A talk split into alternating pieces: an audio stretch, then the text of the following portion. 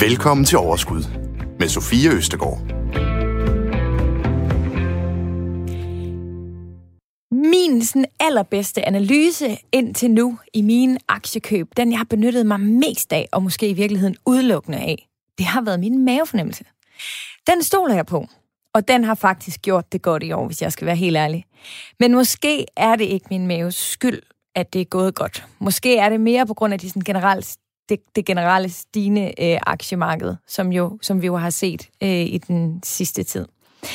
Altså, jeg har faktisk længe gerne vil kunne se på en virksomhedsregnskab og forstå, hvordan jeg selv kan vurdere, om det er en nogenlunde sund virksomhed, om aktiens pris er for høj, eller om den er lav, og jeg faktisk burde købe den. I dag, venner, i dag er dagen. I dag kigger vi nemlig nærmere på fundamental analyse, som netop skal gøre os alle sammen i stand til at forstå en virksomheds regnskab. Det er, kan jeg lige så godt sige, det, det er mere at holde tungen lidt lige i munden, fordi vi skal altså kigge på nogle tal. Men jeg lover, at du lærer noget, som du øh, allerede om en lille times tid kan bruge på din videre jagt på de gode aktiekøb. Det her, det er programmet Overskud med mig, Sofie Østergaard, og jeg er glad for, at vi har en rigtig talnørd med i studiet i dag. Øhm, men også en talnørd, som er vildt god til at forklare og fortælle, så selv jeg kan forstå. For vi har nemlig talt en del sammen i løbet af ugen her. Peter Storm Hansen, velkommen til Overskud. Tak fordi jeg måtte komme. Jeg er meget glad for at have dig i studiet i dag, og jeg har glædet mig utrolig meget til øh, at blive klogere i dag. Peter, du arbejder som øh, aktieanalytiker hos Ophelia Invest og hos Børsnoteringer Plus. Yes. Derudover så finder du også tid til at studere international business på CBS, og så har du også lige skrevet en, øh, en, en bog, som hedder Den lille guide til peer group-analysen. Yes, det er helt rigtigt. Altså, det er jo ikke forkert at sige, at du har øh, utrolig meget med tal og aktier øh, og regnskaber at gøre. Det er, det er helt korrekt. Der disponeres mange timer hver dag på, på at kigge på det generelt. Hvorfor synes du, at øh, det er så spændende, at, at du bruger så lang tid på det? Jamen, jeg synes jo, at verden af aktier øh, har så mange facetter, og for mig er det et fuldstændig udtømmeligt emne. Øhm, når man begynder at kigge på aktier, så åbner man også samtidig op til nogle politiske sider, nogle økonomiske sider. Generelt set det at forstå aktiemarkedet, det handler både om at forstå sådan ens følelser, men det handler ligeledes om at forstå de økonomiske øh, tendenser, de politiske tendenser, øh, og selvfølgelig, som vi skal kigge på i dag, hvordan de konkrete virksomheder præsterer. Så der er utrolig mange facetter at investere, som ja. jeg finder meget appellerende. Du handler selv med aktier? Det gør jeg. Hvordan, øh, hvor længe har du gjort det? Jeg har øh, investeret i godt fire år, øh, og de sidste to år har jeg så både lavet langsigtet investering og lavet såkaldt trading. Mm. Men øh, nu, nu skal vi jo lige deklarere, i dag der er det altså torsdag, og det her program det bliver sendt på tirsdag. Ja. Yeah. Men lige nu, så går det altså lidt nedad på, øh, på aktiemarkedet. Er du, øh, er du i panik? Jeg, jeg er sjældent i panik på aktiemarkedet øh, en gang imellem, men øh, det er jeg altså ikke lige i den, kommende, i den her tid, som vi ser lige nu. Det er rigtigt, at øh, de store eliteindeks, som amerikanske S&P 500, men altså også Danske 25, har, har taget nogle fald i den her uge. Det blev indledt mandag med øh, generelt set røde tal over hele linjen. Ja. Øh, jeg går ikke i panik i sådan en her situation, og det gør jeg, fordi, det gør jeg ikke, fordi at når vi kigger på det, der sker lige nu, så er det, det, det formidler mest om, det er den ængstelighed, der er på markedet. Det vil sige, vi står over for USA, hvor der er et kommende præsidentvalg. Vi har øh, stigende smittetryk på global plan. Øhm, og så generelt set, så har vi et aktiemarked jo, som stadigvæk øh, har visse tvivlsspørgsmål i forhold til, jamen, hvad bliver de langsigtede konsekvenser af covid-19? Har vi set, øh, hvad der er værst, eller kommer der også en anden bølge? Mm. Så, så de fald, vi ser lige nu på aktiemarkedet, det er sådan ligesom et samsurium af det.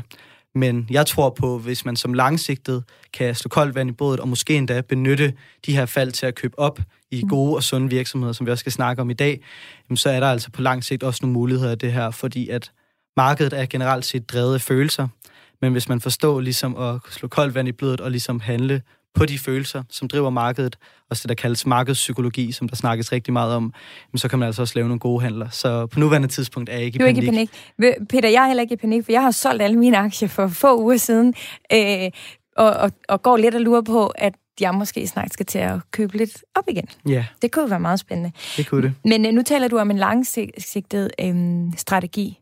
Du selv investerer langsigtet, men også som swing trader. Yes. Ja.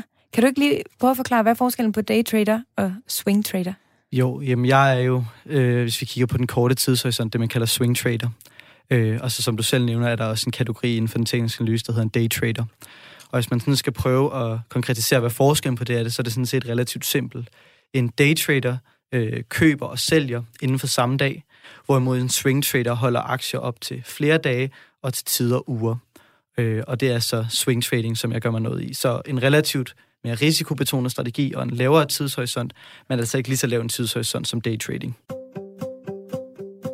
Du lytter til Radio 4.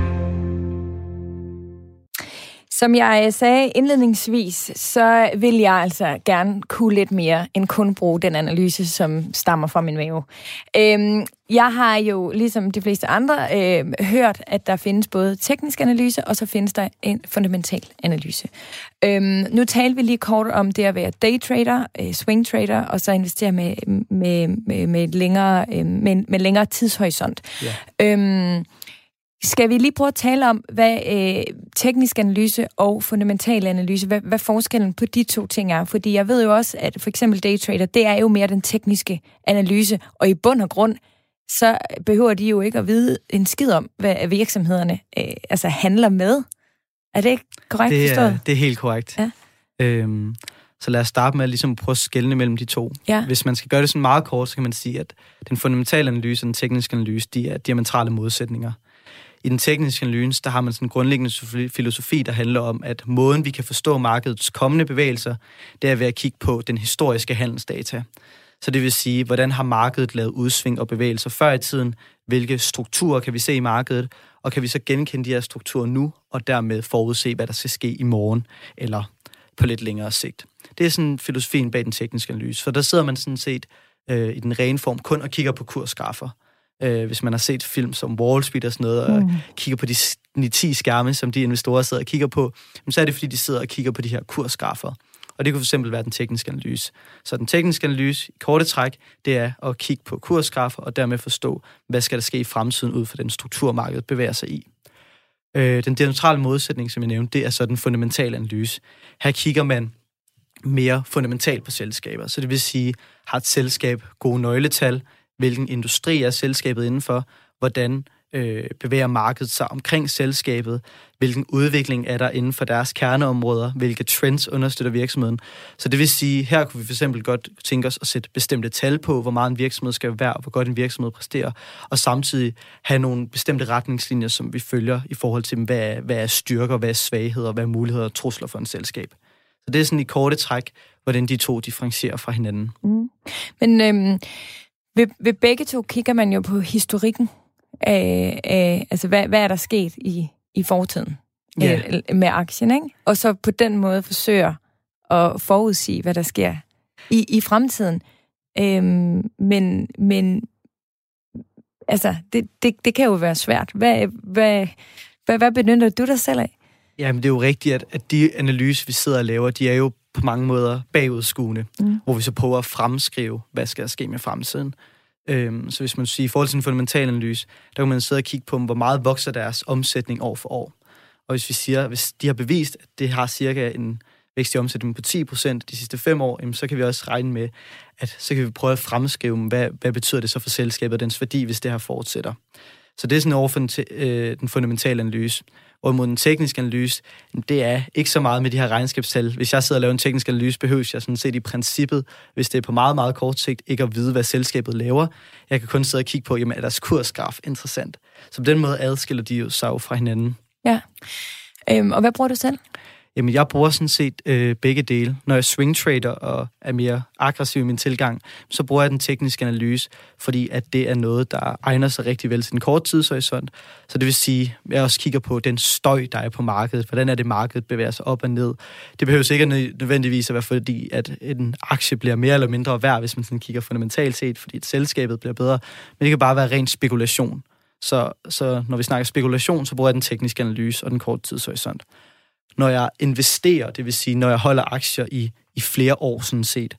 Så bruger jeg den fundamentale analyse, hvor jeg kigger rigtig meget på, med det her en sund virksomhed, er den industri, de er inden for, den interessant, er der nogle trends, der understøtter virksomheden.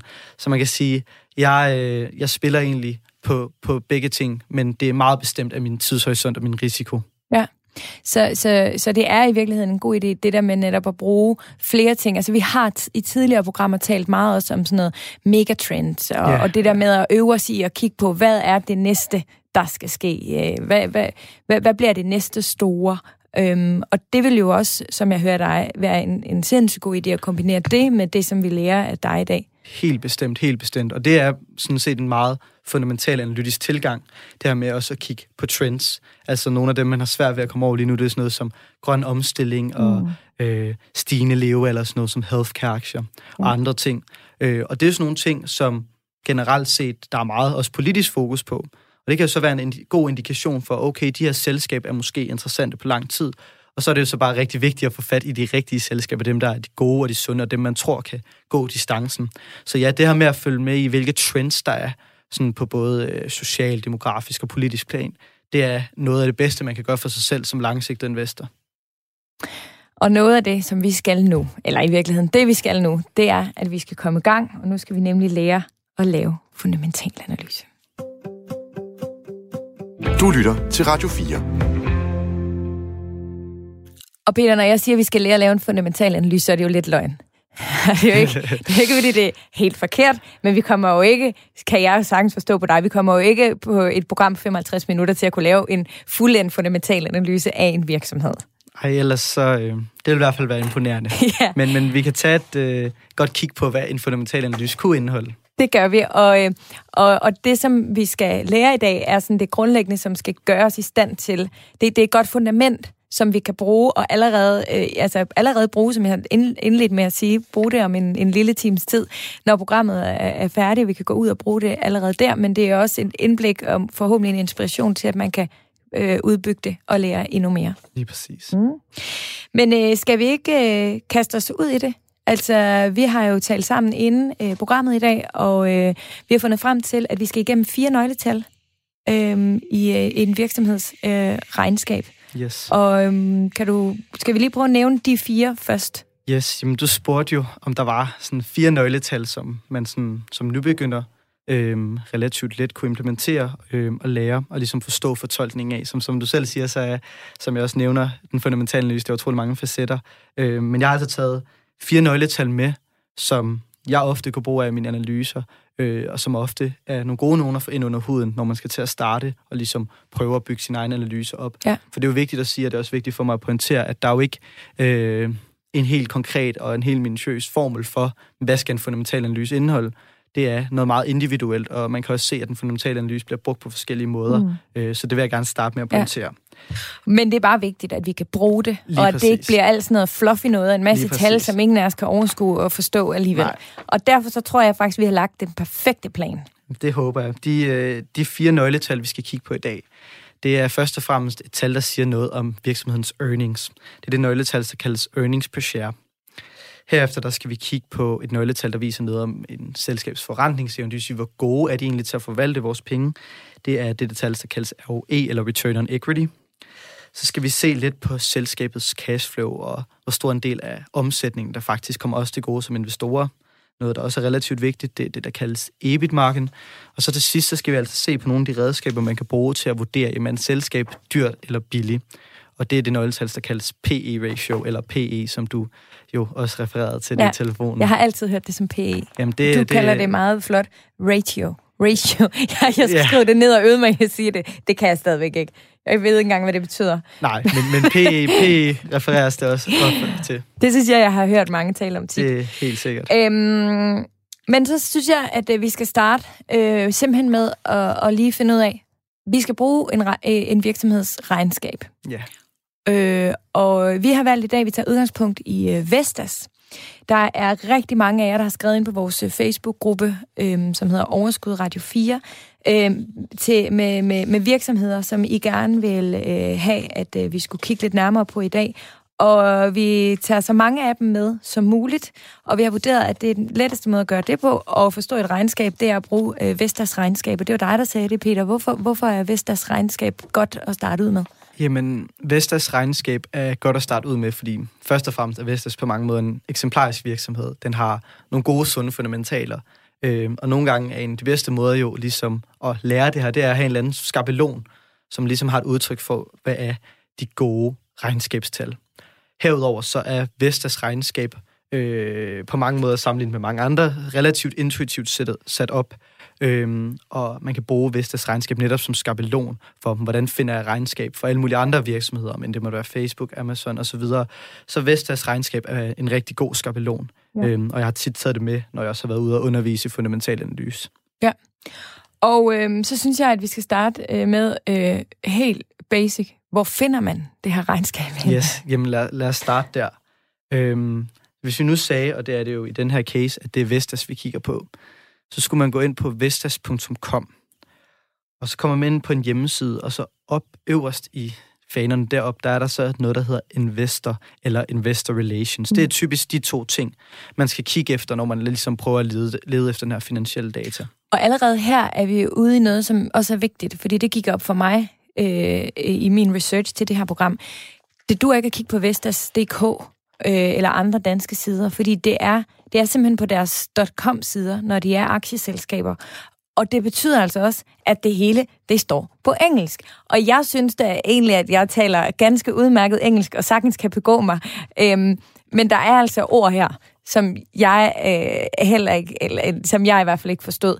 Øh, og derfor øh, har vi også, øh, Peter har været sød at tage, lave en lille øh, oversigt, øh, en lille ja, ordbog, ja. Øh, og den lægger jeg ud på Facebook-gruppen, så hvis du... Øh, hvis du gerne vil være sikker på at forstå det hele øh, rigtigt, og har tænkt dig at gå i gang lige nu med din computer, så gå ind og find den inde på siden, hvor vi også har linket til øh, Vestas øh, yes, regnskabet. Øhm, og ellers så kan du finde den inde efterfølgende, når du skal i gang med dit eget. Ja. Ja. Så har vi fundet regnskabet.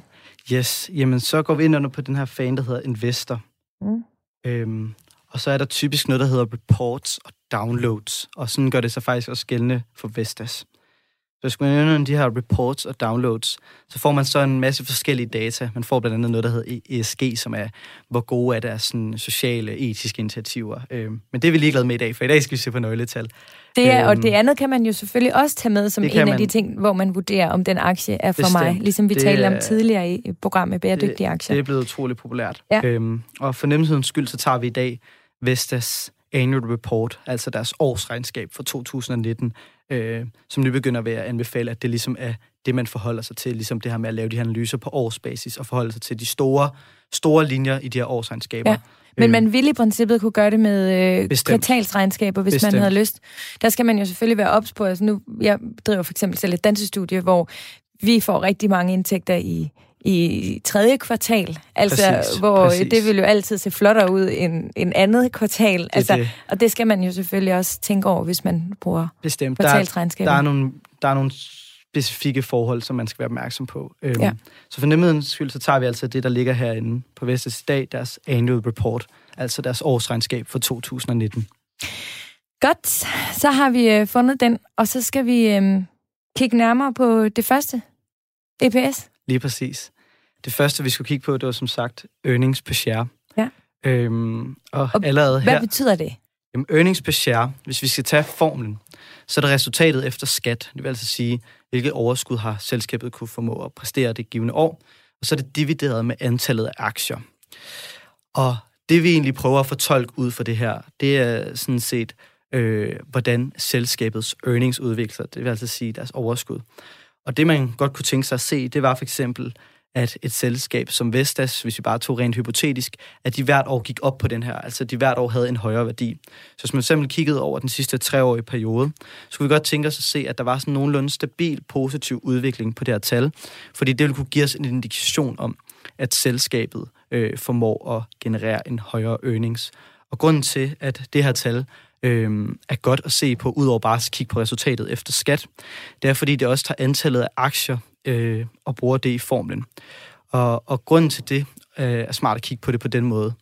Det er fordi, at hvis et selskab hvert år formår at generere et højere og højere overskud, men de samtidig udsteder flere og flere aktier, og dermed henter ny kapital ind, så vil vi ikke sige, at det er ikke et, et sundhedstegn, og det er ikke bæredygtigt. De kan ikke bare blive ved med at udstede nye aktier for at hente ny kapital ind.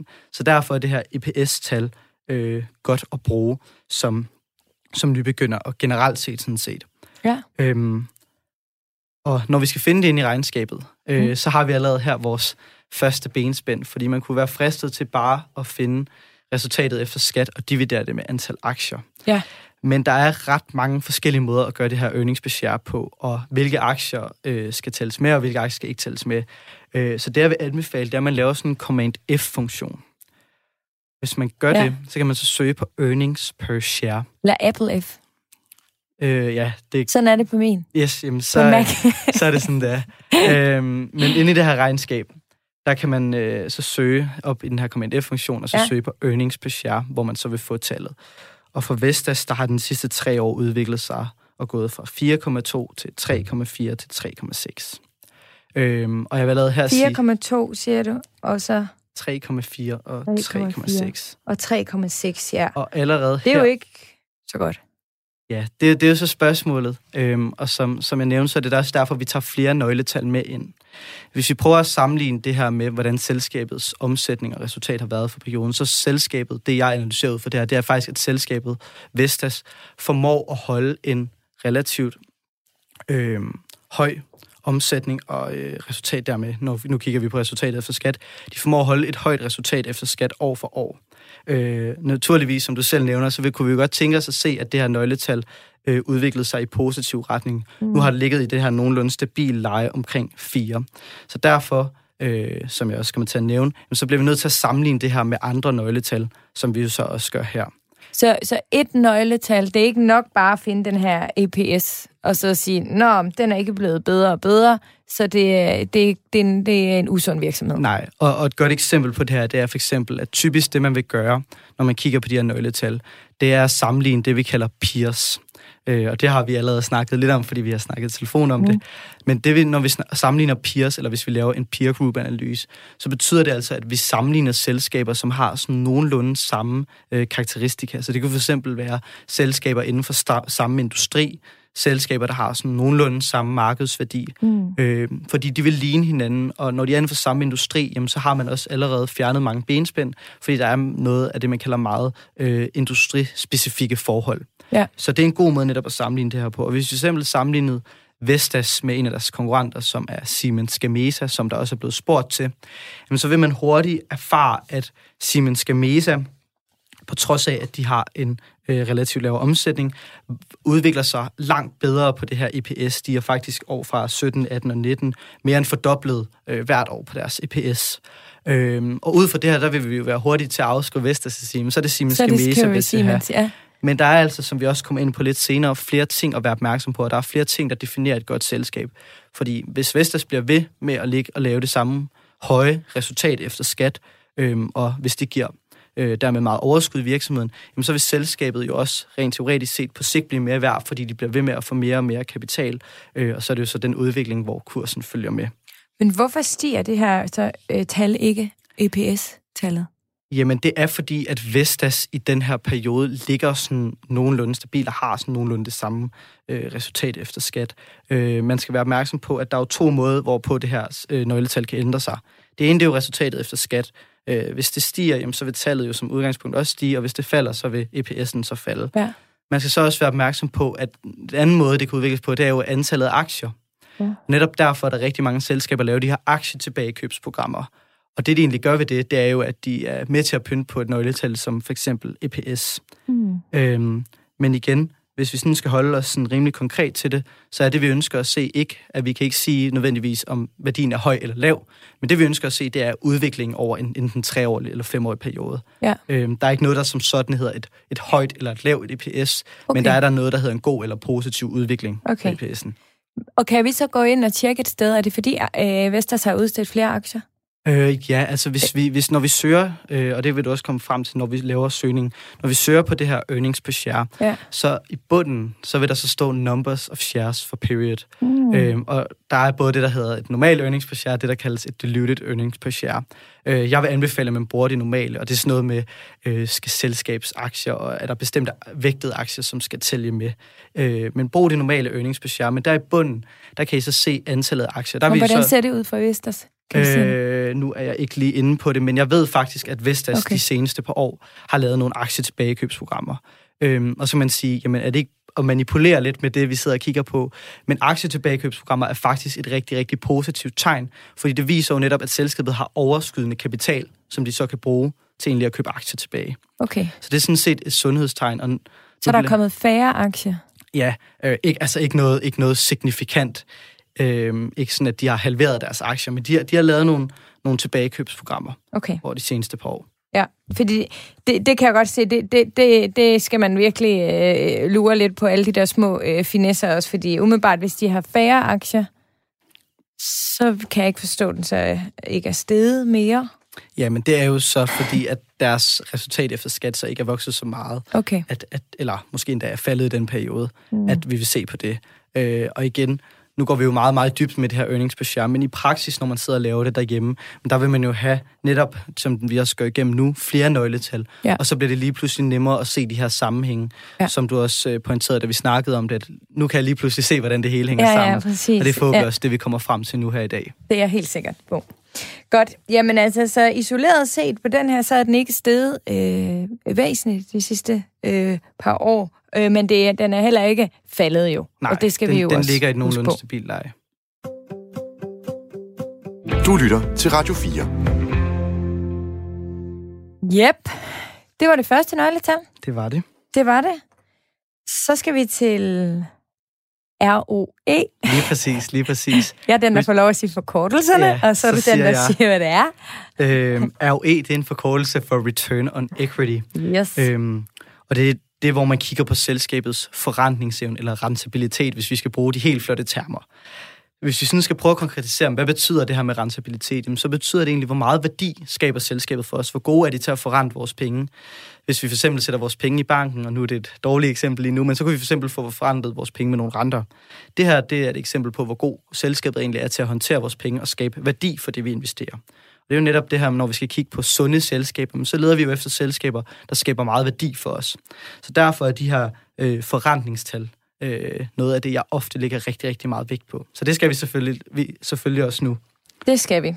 Og hvis man kigger på formlen for det her return on equity, så tager man altså resultatet efter skat, og øh, så dividerer man det med øh, egenkapitalen, altså equity for selskabet, og ganger med 100. Så på den måde får vi så set, hvor meget øh, procentvis, hvor stor en del af deres egenkapital formår de at hente hjem i værdi igen. Øhm, og hvis man er inde i Vestas regnskab, så vil man se, at der, der er utrolig mange sider, og hvor skal man overhovedet lede? Mm. Øh, 95% af den data, vi bruger i dag, og generelt set, man vil bruge, den ligger under det, der kaldes Consolidated Financial Statement. Det er en 6-7 sider, og der vil man altså på samme side kunne finde, øh, på de her 5-6 sider, der vil man kunne finde altså resultatet efter skat, øh, og så equity, altså egenkapitalen. Øh, og hvis man kigger på den for Vestas, jamen så har de, i, hvis vi kigger på 19 og 18, der har de ligget med en ROE på omkring en 21-22 procent. Øhm, og der vil du så sikkert spørge mig, er det et godt eller et dårligt tal? Du har fuldstændig ret. Det er lige præcis det, jeg gerne vil spørge dig om. Lige præcis. øhm, og en af de ting, man gør, det er egentlig sådan, hvis vi bare kigger på det store perspektiv, det er at sammenholde med, øh, jamen, hvor meget vil vi egentlig få os penge, hvis vi investerede i en af de elite-indekser, vi er i det land, vi er i. Ja. Hvis vi simpelthen investerede i C25-indekset, så vil vi på års basis få cirka en 7-8 procent i afkast. Og det kan så være det, vi kalder vores benchmark eller vores referenceramme. Mm. Og der kan man sige, at i forhold til det, jamen, så er Vestas jo så dobbelt så god til at skabe værdi for os. Ja, men Hvis det betyder jo ikke at få 21 eller 22 procent i aktien. Nej, det gør det nemlig ikke. Og derfor øh, er en af de ting, vi netop gør, som vi også snakkede om før, vi er sammenlignet med en af selskabets peers, altså en af selskabets for eksempel konkurrenter, eller et selskab, der minder meget om Vestas. Og der kunne man igen, som vi gjorde før, tage Siemens Gamesa ja. øh, som eksempel. Øhm, og her bliver det lige pludselig meget konkret, jamen er selskabet Vestas gode eller dårlige til at forrente vores penge? Siemens Gamesa lå i øhm, 2019 med en ROE på cirka øh, 2-3 procent. Øh, 2,23, så vidt jeg erindrer. Og hvis vi sammenligner det med Vestas, så er Vestas jo Så lige pludselig... forskel. lige præcis. Så er Vestas jo lige pludselig rigtig gode til at forrente vores penge. Og så kan det altså godt være, at Siemens Gamesa i den her periode øh, havde en bedre udvikling på deres earnings, men vi ser altså Vestas ud fra sådan en øh, fortolkning en væsentligt sundere virksomhed og væsentligt bedre til at forrente vores kapital. Og det er noget af det, som vi lægger utrolig meget vægt på i vores analyse. Så allerede der er vi blevet meget klogere på, hvad er den sunde af de her to virksomheder. Vil du sige, at det her tal, return on equity, er vigtigere end EPS, Altså som nu, vi kiggede på tidligere? EPS kan man jo bruge til flere ting, og det gør vi belejligvis også i dag, hvor vi kigger på øh, det, man kalder PE, hvor man bruger EPS'en. Ja. Men ja, jeg, jeg ligger utrolig meget vægt på det her med rentabiliteten i en virksomhed. Både fordi den fortæller mig, hvor meget værdi skaber virksomheden for mine penge, men samtidig så fortæller den også, hvor sund er den her virksomhed. Altså det er en af de vigtigste sundhedstegn at kigge på. Det er det her med forrentningsevnen. Okay.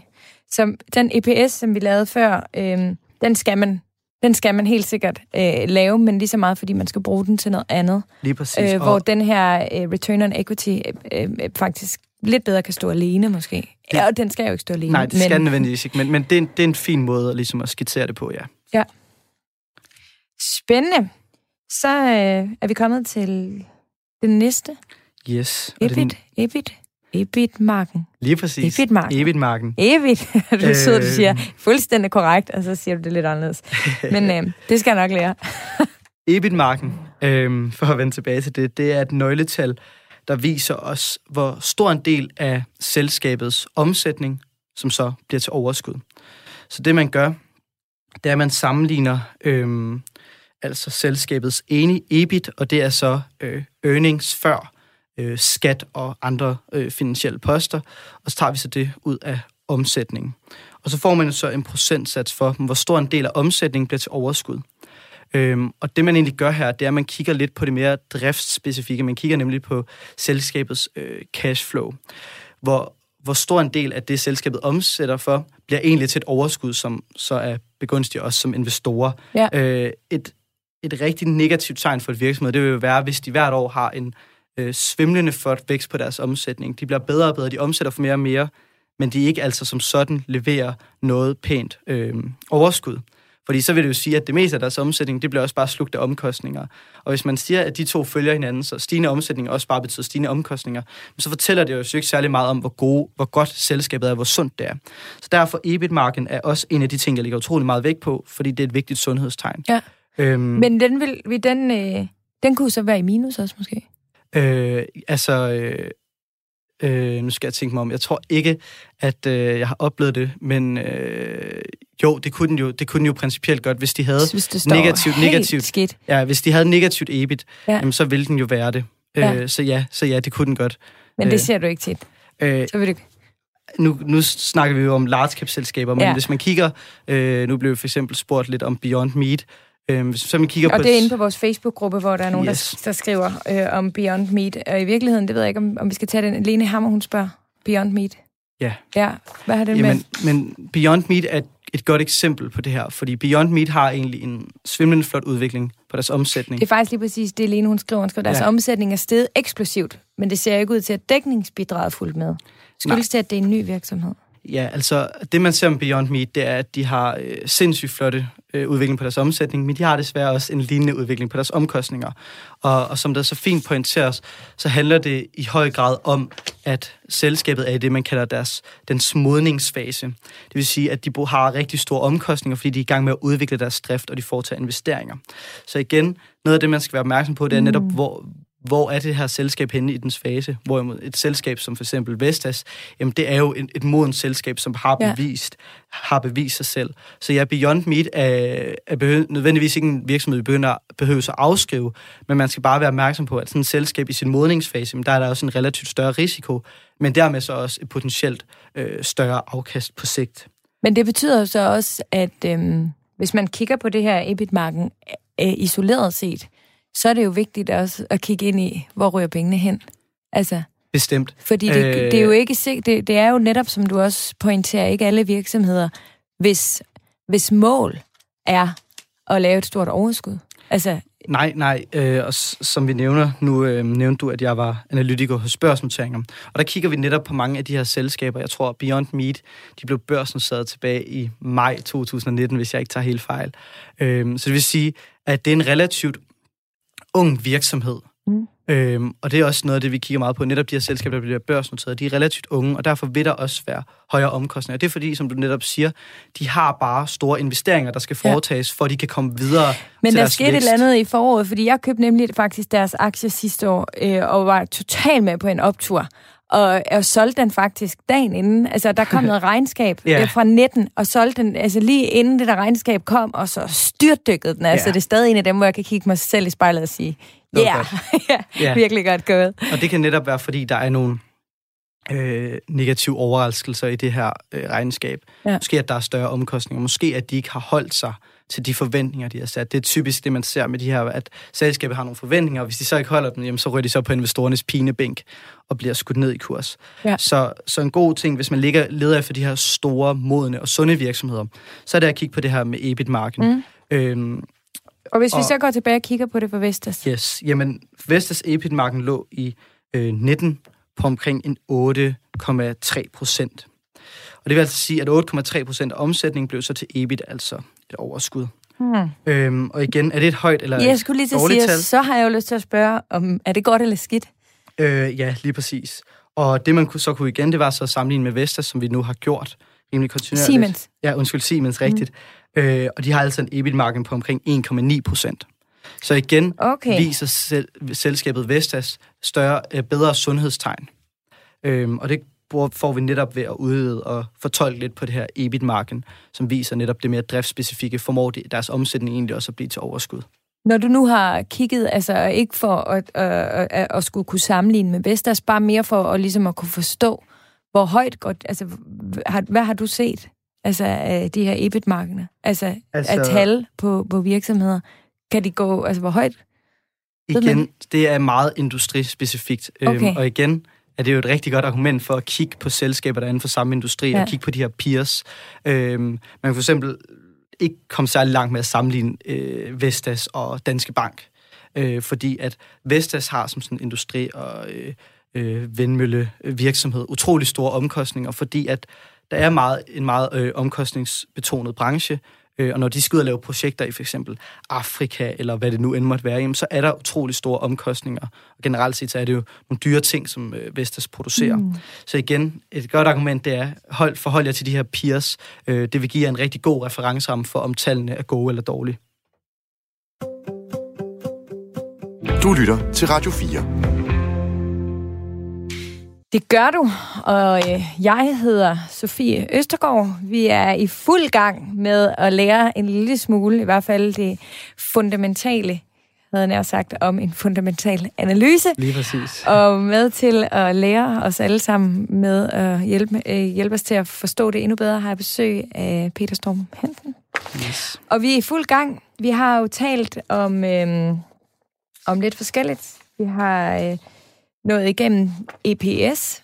Vi har talt om ROE, Return on Equity. Øh, og EBIT-marken har vi også lige talt om, som er, hvor meget af en virksomheds omsætning bliver til overskud. Lige præcis. Vestas slog den på 8,3. Bum. Jeg var ikke øh, imponeret, men det er, fordi jeg ikke aner overhovedet, hvad jeg skal sammenligne med. Men da du så sagde, at Siemens Gamesa ligger på 1,9, så whoopty, blev jeg lidt mere imponeret over Vestas øh, EBIT-marken. Men nu skal vi til øh, det, som øh, jeg tror rigtig mange har hørt, som hedder PE, Yes. men jo som så også hedder PE, ratio. Ratio. jeg kan ikke at sige det. Vi kalder det PE i dag. Tak. Skal vi ikke sige det? Det sætter dig, Peter. Ja. Øhm, og, og hvad er det? Jamen, PE-ratioen er et nøgletal, vi bruger til Du at sagde sige... lige, vi kaldte det PE. Ja, PE. PE et, øh, PE eller PE-ratio, hvad en præferencen måtte være, øh, er et nøgletal, vi bruger til at vurdere, er det her selskab egentlig dyrt eller billigt. Og det er jo nok noget af det, rigtig mange ønsker at få svar på. Mm. Og igen, hvis vi nu forholder os lidt til, hvordan jeg plejer at udføre det her, så er det også igen sammenlignet med peers. PE-ratio, det viser os, hvor meget betaler vi for en krones overskud i virksomheden. Og sådan den umiddelbare fortolkning, det er jo, at vi vil jo gerne betale øh, så lidt som muligt for det overskud, som selskabet leverer til os. Øh, der vil dog også være selsk- øh, tider, hvor den her PE-ratio kan være lidt sværere at fortolke. Formlen for PE-ratio, det er, at man tager aktiekursen, og så dividerer den med, med den her EPS. Og på den måde får Ja. man jo så det her, hvor meget betaler vi for en krones overskud.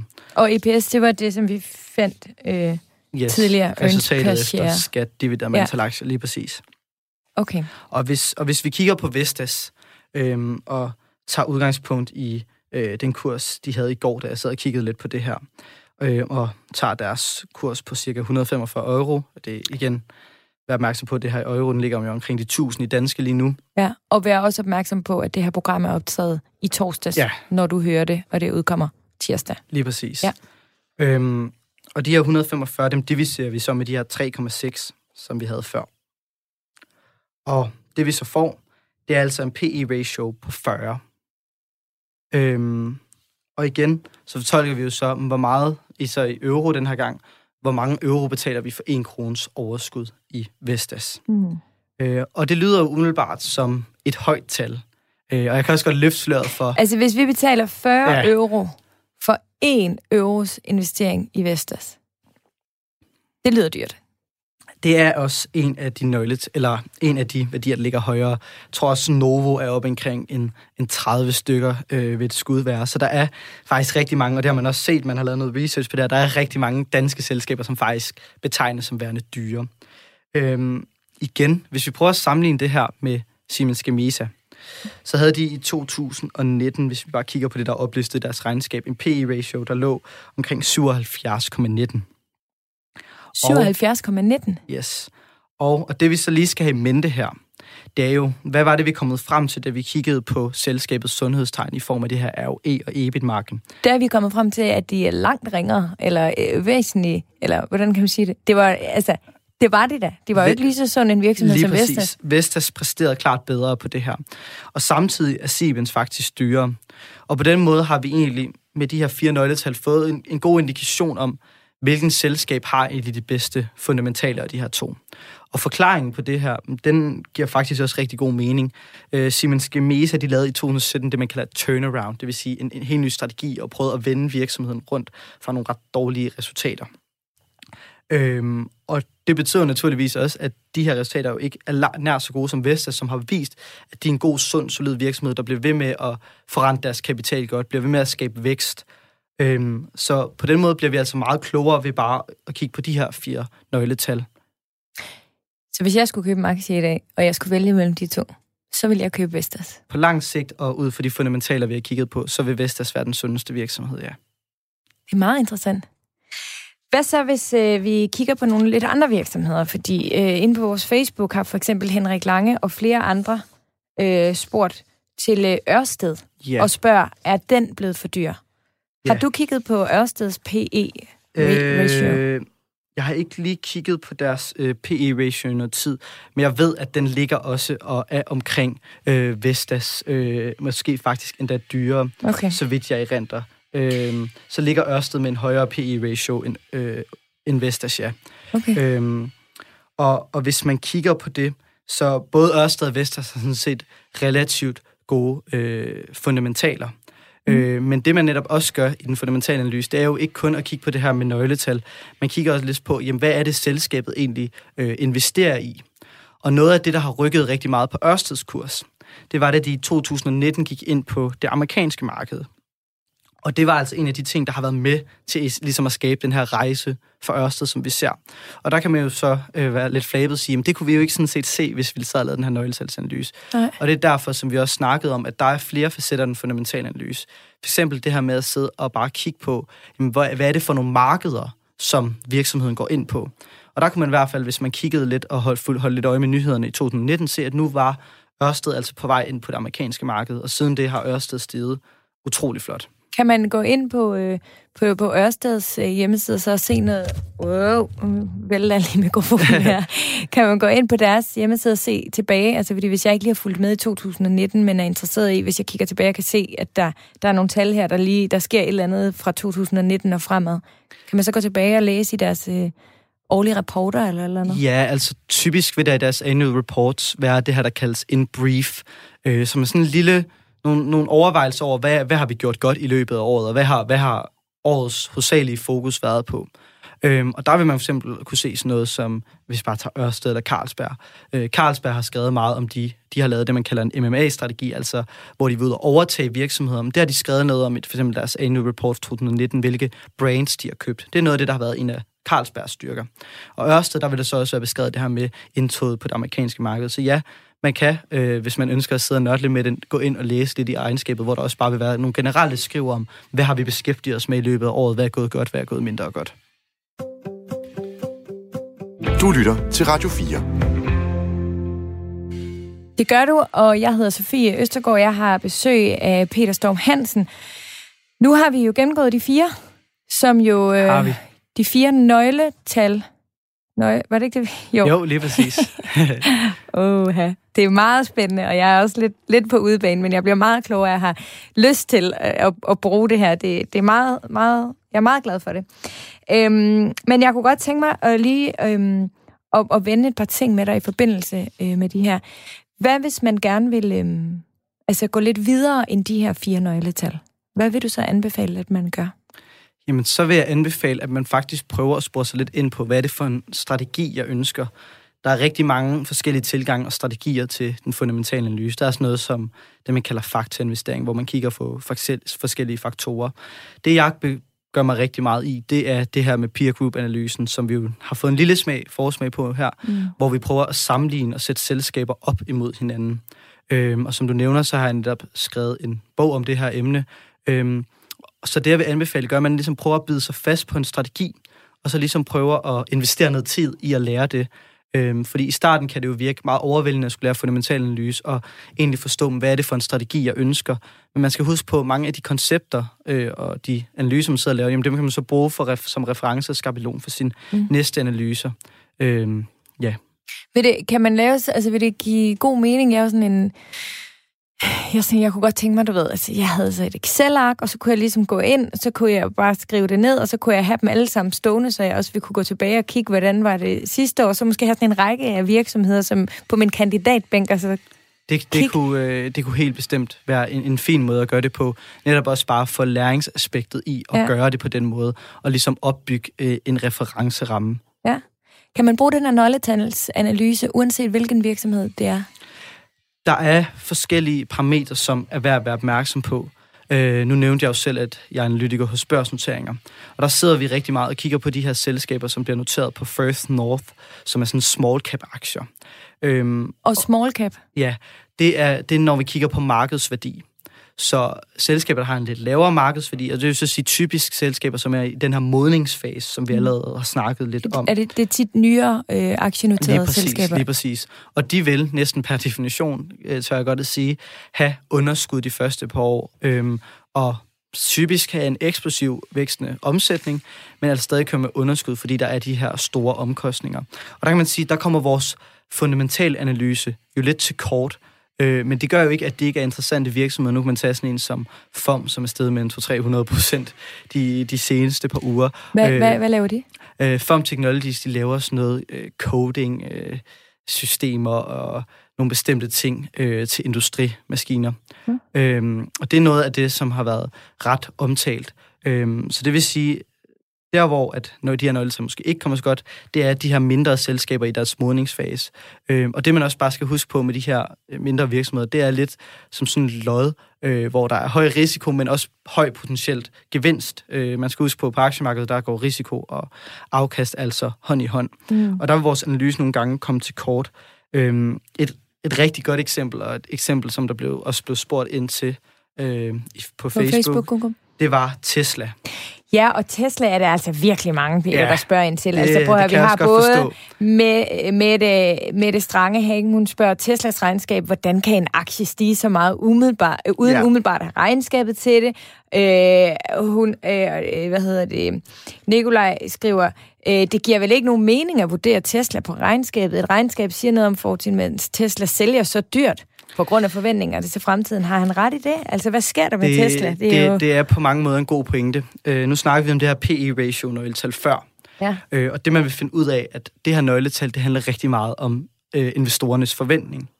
Så investorerne kan godt forvente utrolig meget på aktien, og det er jo for det her PE til at stige. Og det er netop, hvad vi ser med Vestas, som har en PE-ratio på 70, så den ligger utrolig højt. Øh, og samtidig med, at de har en PE-ratio på omkring 70, men så har de altså stadig et negativt resultat efter skat. Og det er jo det, der er vildt, og det fordi vi har jo paradoks. også Siemens Gamesa, som også havde, var det 77 noget, tror Ja, jeg, ja. deres P-ratio.